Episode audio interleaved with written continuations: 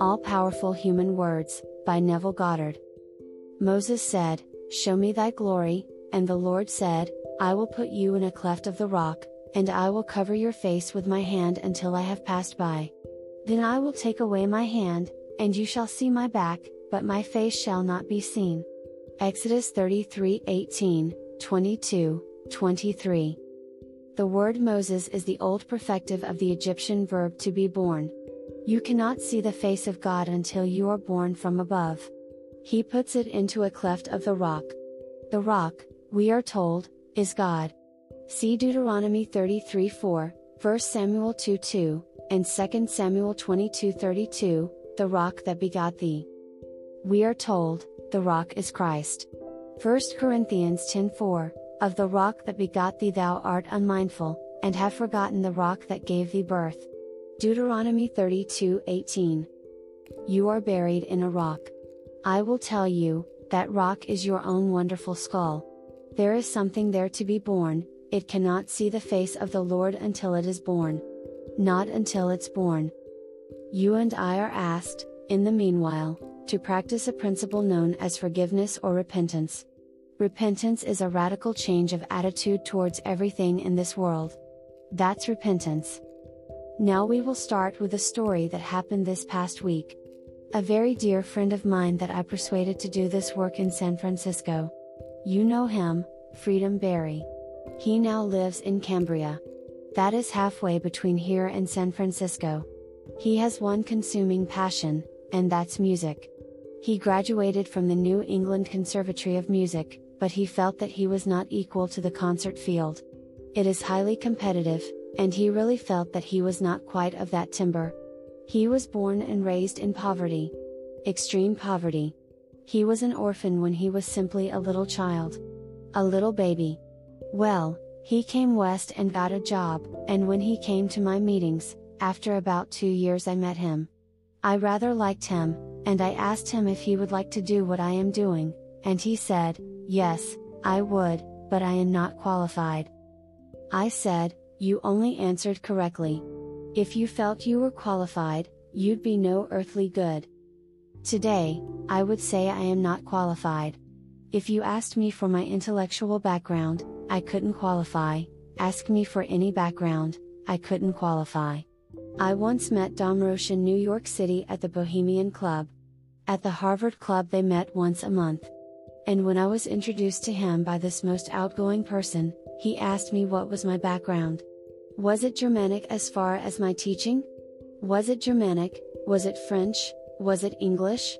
I said, no, it all came by revelation, and the old man turned his back on me as though he was talking to the scum of the earth. Here was a social gathering. He judged you by your background, based upon whether you were trained in the Germanic school, the French school, the English school, and he named it. Well, I could not have answered in the affirmative that question, so he turned his back. So, I said to Freedom, You do not need any background. You trust me. I like you. I think you are honest, and you will not deceive anyone. You will go north and you will teach. So he went north and he has been teaching successfully. He bought himself a home in Cambria, as I said, midway between here and San Francisco. It's a modest home, but at least it's his home. It's all clear. But there is one consuming passion that he has, it's music.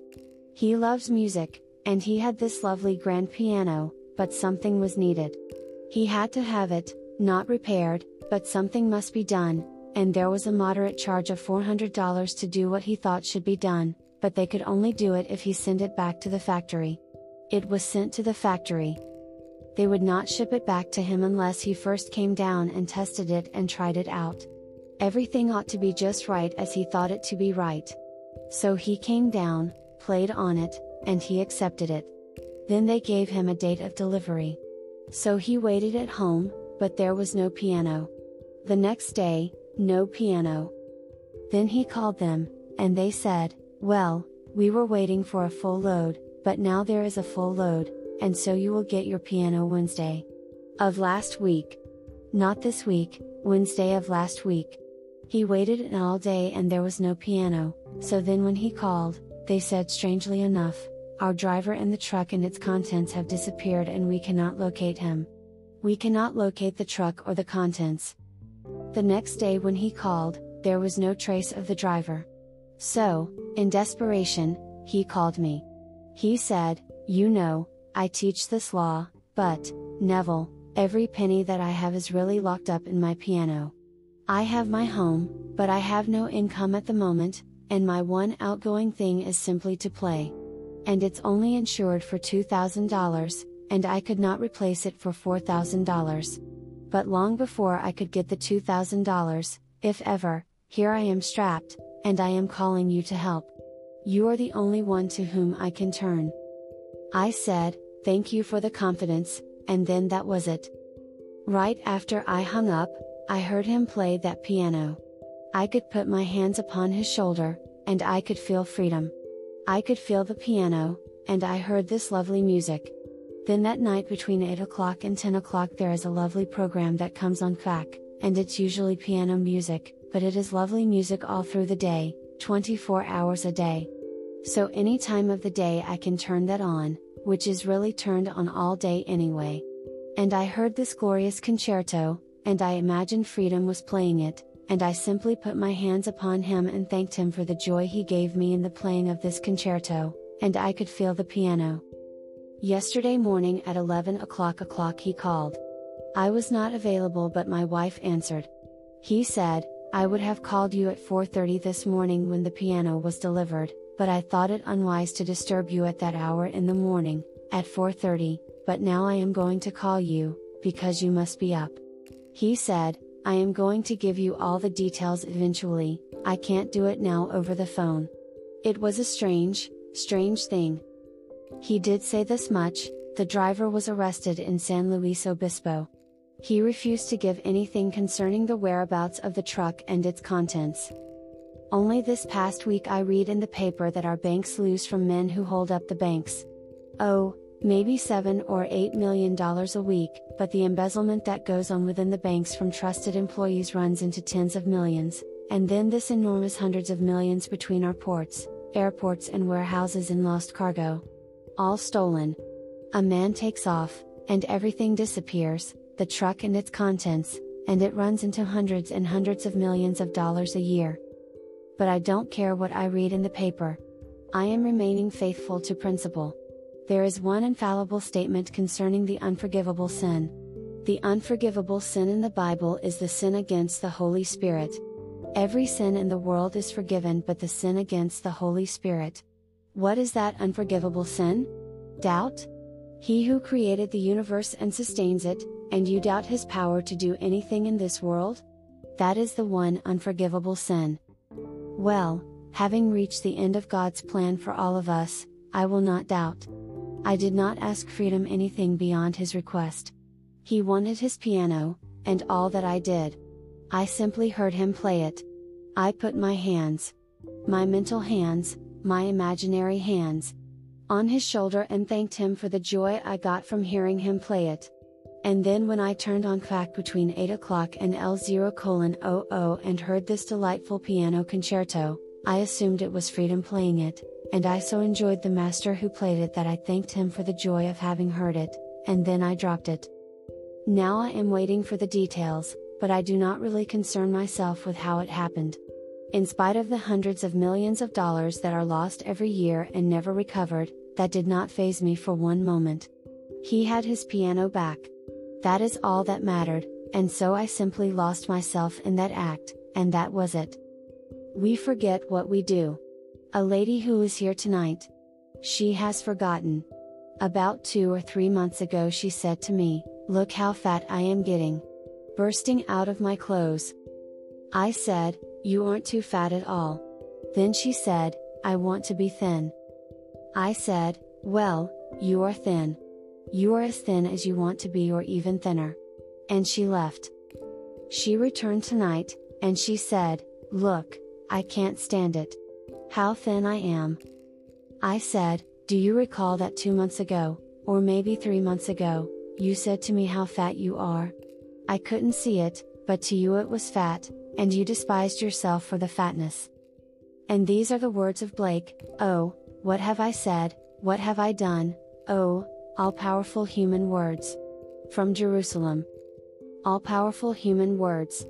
Yes, because man is God. God's word cannot return unto him void. It must accomplish that which he sent it to accomplish. It must actually fulfill its purpose. Well, God is man. And man in his idle moments makes all kinds of statements. Then he reaps it and he doesn't recognize his own harvest. So she comes back and she's thin. Yes, she is thin. Obviously very thin.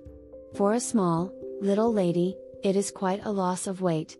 You can do it with anything in this world. Now, what is the statement concerning Moses? Show me thy glory, and the Lord said to him, I will put you in a cleft of the rock, and I will cover you with my hand until I have passed by, then I will take away my hand, and you shall see my back, but my face shall not be seen. That is in the 33rd chapter of the book of Exodus. You will read it in the 18th through the 25th verses, and you ask, what on earth does it mean? Well, if you know the meaning of the word Moses, which means, to be born, there is something that is planted in the rock. In the cleft of the rock. That is to be born. When that is born, then God has brought his purpose to a climax. From then on. And this is a strange thing to tell you, but I mean every word of it. You do not go forward from that moment on, you go backward.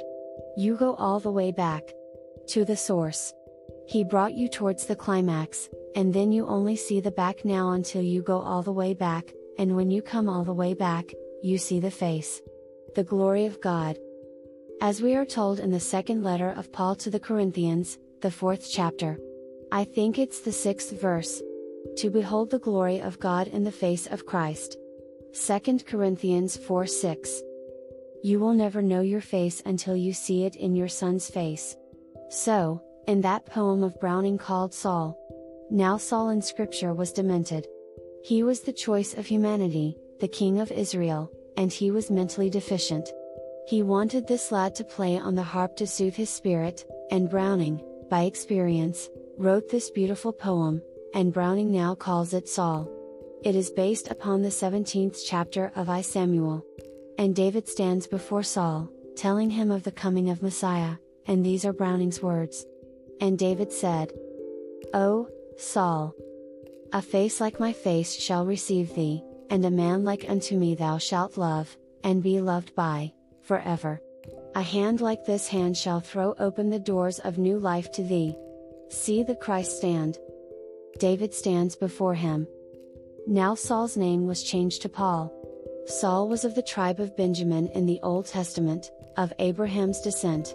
Paul of the New Testament was first called Saul, and when he confronted the risen Lord, his name was changed to Paul, and he tells you.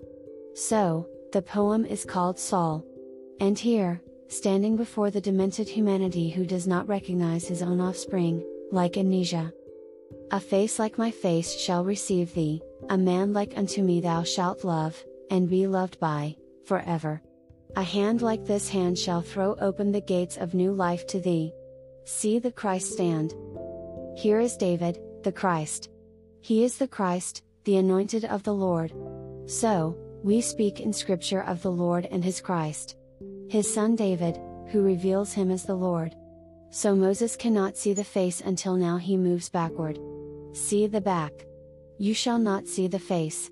So when divine history comes to its climax in what is known in scripture as the resurrection, then come these four majestic acts, which are culminating in the descent of the Holy Spirit in bodily form as a dove. Now, the Gospels all begin the message of Jesus with the descent of the Holy Spirit at baptism. They all begin it, because the last shall be first. That is the end. That's the climax. So they all begin it. In the earliest Gospel, which is Mark, he begins it with the story of the baptism when the dove descends upon Jesus. John, the most profound and the most mystical.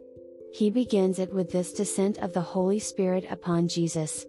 We come now to Luke, and then Luke makes the statement concerning the descent of the Holy Spirit in bodily form as a dove. Then he goes right in and he has Jesus declare that he is the fulfillment of that which was announced in Isaiah 61.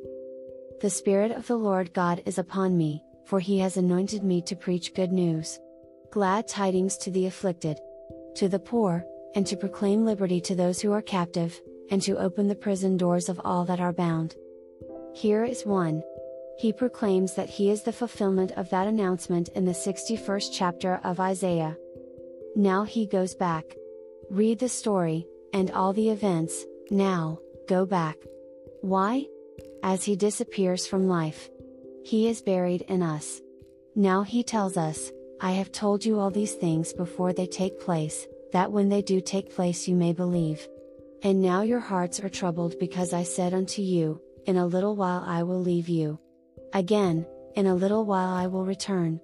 And so your hearts are troubled. But I tell you the truth.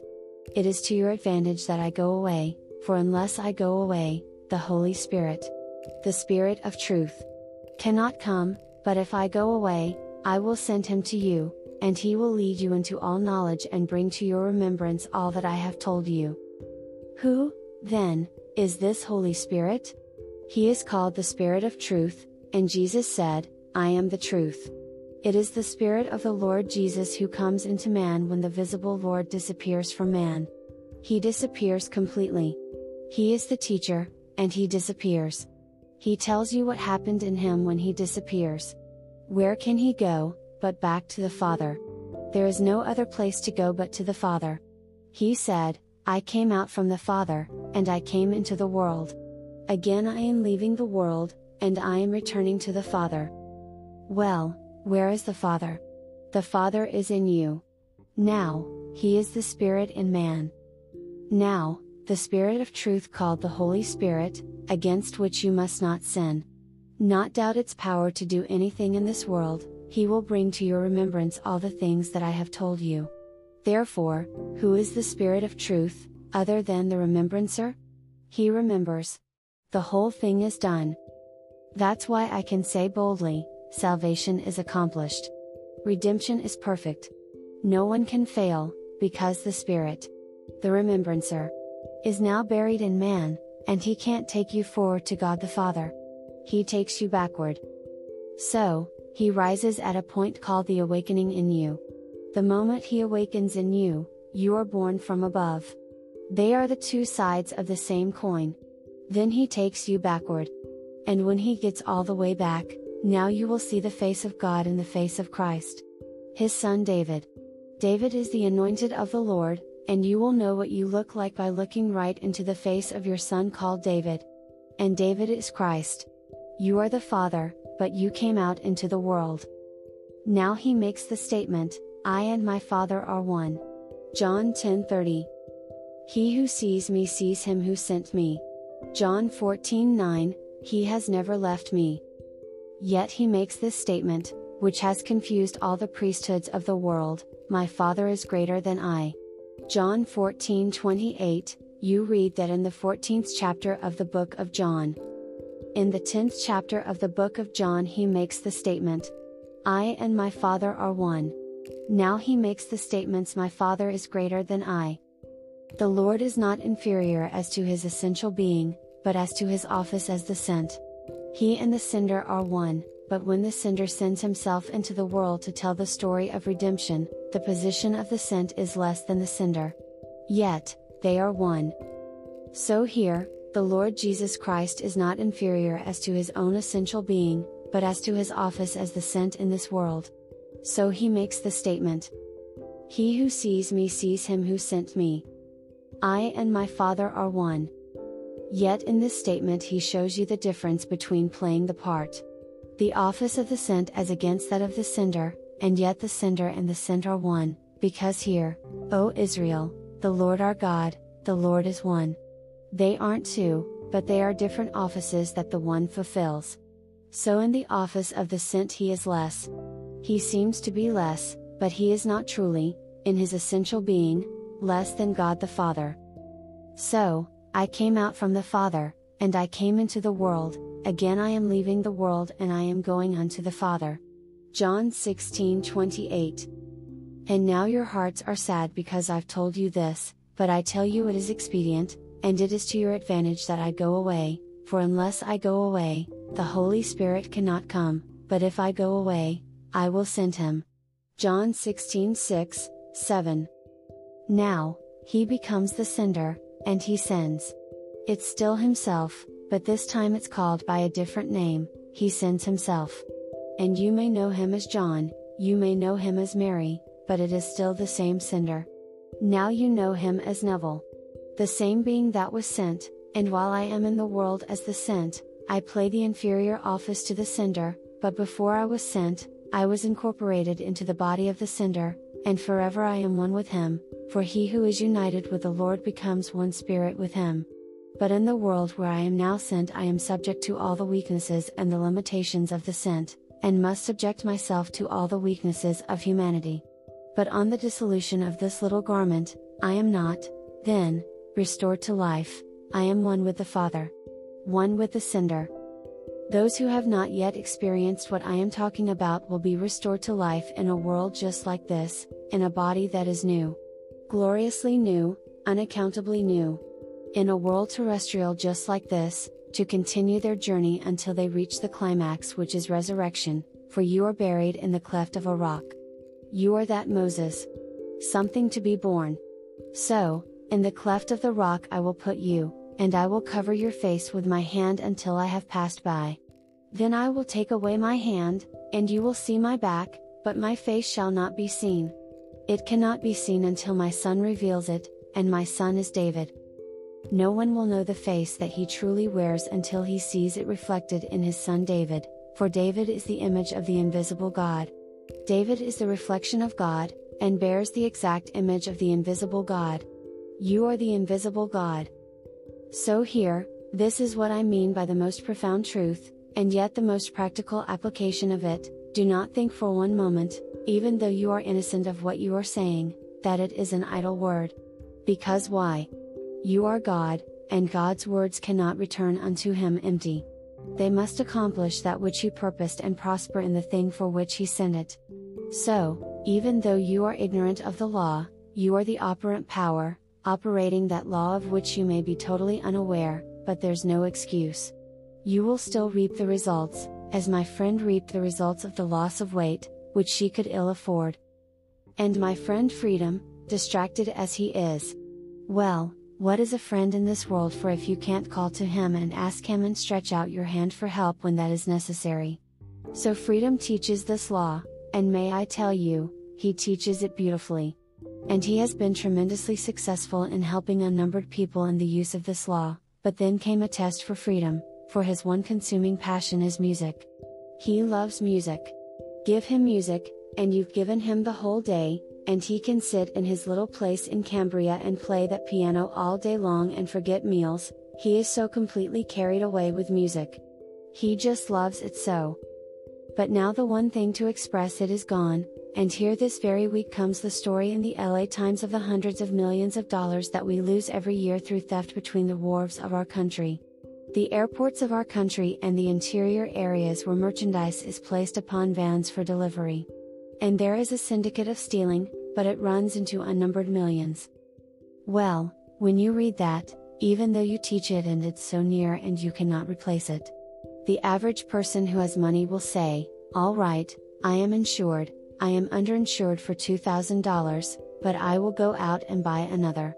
Well, he could not go out and buy another, he didn't have the money. He was born a very, very poor boy, and freedom has never really made money an object in life. He has never, really. He loves beauty. He loves music. He loves all the lovely things in life, and he enjoys them, but he has never really made money a goal in life. So, he could not go out and replace the $4,000 instrument. But I heard it clearly with the aid of KFAC, and I heard this beautiful concerto, and I simply used my imagination to see him. I could see him seated there, playing this lovely, lovely piece, and then put my hands upon his shoulders and thanked him for the joy I got out of having heard him, and then felt the solid, solid loveliness of his piano. And he called yesterday morning at 11 o'clock. Now he is going to give me a detailed account as to how. The man was found and at least the piano. Whatever contents the truck held, I do not know, but I am not really interested in that. I go to the end, and as far as the man goes, he too is God, although he played the part in this little incident of the thief. He may be working for a syndicate. I am not concerned. Still, behind that mask of the thief, he is my brother. That one who played the part of the thief is my brother. There's nothing but brotherhood in this world. Go, tell my brothers that I am ascending unto their Father and to my Father, unto their God and my God. So we are all brothers behind these masks. We are one. There's only God. So, if there is in this world today, because of imagining and the misuse of imagining, these horrible things in the world, may I tell you, God turns them all. Like the great artist will take discords and turn these dissonances eventually into beautiful harmonies. He will take every discord in the world, like stealing or murder. Everything in the world and resolve it, because He is the great artist. And in us, everything is forgiven. The one who played that part tonight, or the one who stole that truck and the contents to embarrass my friend, who has no money to replace his great love. Suppose that one in the physical sense was my brother? Do you know what I would say? Set him free. I wouldn't care what he did. I so love my brothers that if they were caught in any act, I don't care what it was. If it was a violent act, I would ask the judge to set him free. That's what I would do, and I would mean it because he is my brother. Well, behind the mask he is my brother. Every being in the world is my brother, and all my brothers together form God. They all form the Elohim. A plural word, one made up of others. This is God. So, we are here to learn a lesson. One of the great lessons is repentance, how to change my attitude towards a seeming fixed, unalterable state. It's unalterable, and yet I want what that, if it could be changed, would produce. Now, learn to change it. Ignore it completely, and go to the end where it has been changed? Like, so he took the piano, maybe he sold it. Maybe he burned it, but I am going to hear him, freedom, play the most glorious instrument and so enjoy it. So, I ignore the facts of life. Completely ignore the facts, and go in my imagination to the end as I want it to be, and there I will see it. I tell you, this is profoundly spiritual and so directly practical. So, he comes into the world and tells a story that the world does not understand, because he has reached the climax of God's plan of salvation, and having reached the climax, he tells you he must go. He must disappear as a teacher. But where could he go, save to the Father?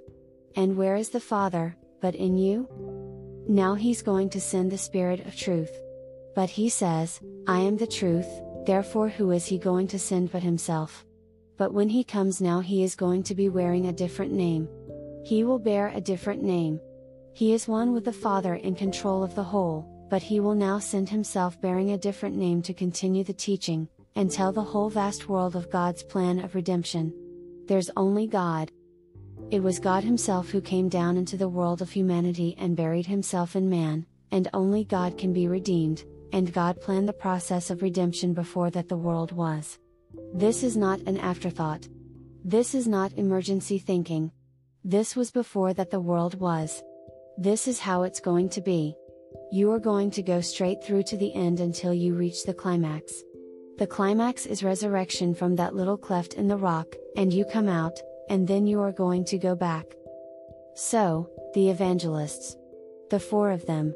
They begin the story of the ministry of Jesus with the final act, which is baptism when the dove descends upon him in bodily form as the symbol of the Holy Spirit.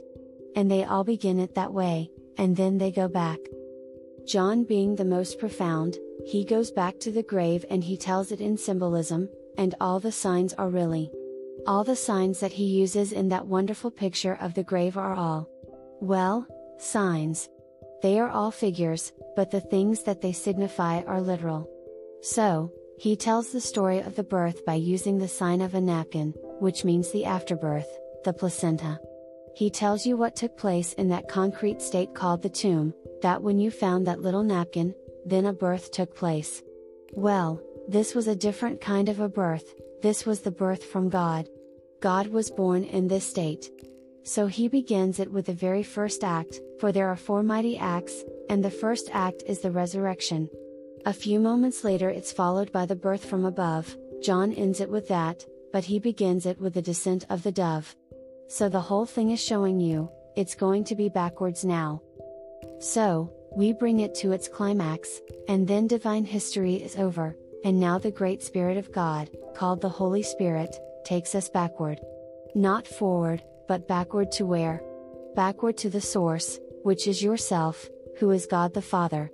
It takes you all the way back, and when you go back, only one thing in the world can convince you that you are God the Father. When you see your glory reflected in the face of Christ. And Christ is David. That's the story. Now you dwell upon it tonight, you who have recorded it. Play it over and over and over. I am not making any prophetic statement concerning when I will depart. Personally, I cannot believe it can be too long, but I have no day, no month, no year, I have no. Because no one knows when he will take off this garment. Only when I have finished doing what I am supposed to do. I am supposed to tell it over and over and over, because in my case it has been finished. It came to its climax with the descent of the dove upon me and it remained there, and it's still there the symbol of the Holy Spirit, clothing itself with me to tell it, for he has all the knowledge. Not the knowledge of how to go to the moon, but the true knowledge of the mystery of God. He's not concerned about all the things of earth, he is only concerned about God's purpose and God's plan. And so, he will reveal to me, as he has, all the things concerning his word in scripture, and he reveals it by allowing me to experience it, for he came to me seemingly as someone unknown. And then, in some strange, mysterious way, he allowed me to experience who he is in a first person, present tense, singular experience. So, the whole story is myself, going back towards it all, for it was in the beginning this way, but you come forward to the climax. Then it stops. Time stops, and then you move backwards to the source, and there you are God the Father and on the way back you tell it while you still wear a garment that is in contact with garments in this world, because when you shed this garment you've lost the contact. Because I will not be in contact, for my garment tomorrow is that garment that is perfect. Wherever I am, everything is perfect. There's no reason for any argument, for that body that you will wear in the resurrection is a perfect body. And nothing is dead in your world, nothing can be imperfect in your world. Everything is perfect wherever you are. That is the resurrection body, and that is spoken of in Scripture as the kingdom of heaven. So, the kingdom of heaven is not a place, it's not a realm, it is a body. So, wherever you are, clothed in that resurrected body, everything is perfect.